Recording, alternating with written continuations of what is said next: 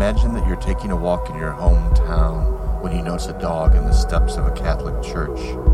Imagine a dog on the steps. Imagine that you're taking a walk. Imagine a dog on the steps. Imagine a dog. Imagine that you're taking a walk. Imagine a walk. Imagine a dog on the steps. Imagine that you're taking a walk. Imagine a dog in the steps of a Catholic church and that dog is wearing sunglasses. Imagine that you're taking a walk. Imagine a dog in the steps of a Catholic church wearing sunglasses. Imagine a dog in sunglasses on the steps of a Catholic church giving you a message from God. Imagine a dog in sunglasses giving you a message from God.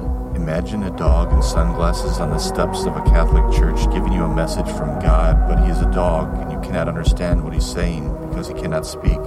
Imagine a dog on the steps, a dog in sunglasses sitting on the steps of a Catholic church delivering messages from God, but he cannot speak. What if this message from God isn't for you, but for someone else? Imagine having to deliver a message from God to someone else, having been delivered by a dog wearing sunglasses sitting on the steps of a Catholic church.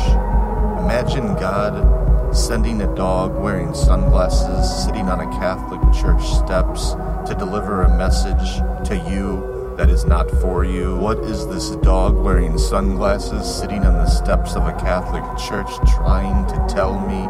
What is his message from God? Imagine God sending a message through a dog wearing sunglasses sitting on the steps of a Catholic church to deliver a message, giving it to you, but not for you. And the dog cannot speak because it is a dog and cannot communicate the message from God, sending messages to man through man's best friend wearing sunglasses on the steps of a Catholic church. Imagine a friend delivering a message to you sent from God down to a dog wearing sunglasses sitting on the steps of a Catholic church. And God's only greatest flaw is to constantly overestimate his own abilities. In the eternal reality, when time bends back on itself and we have this conversation again, I look forward to it, and here we are. What's the matter, buddy?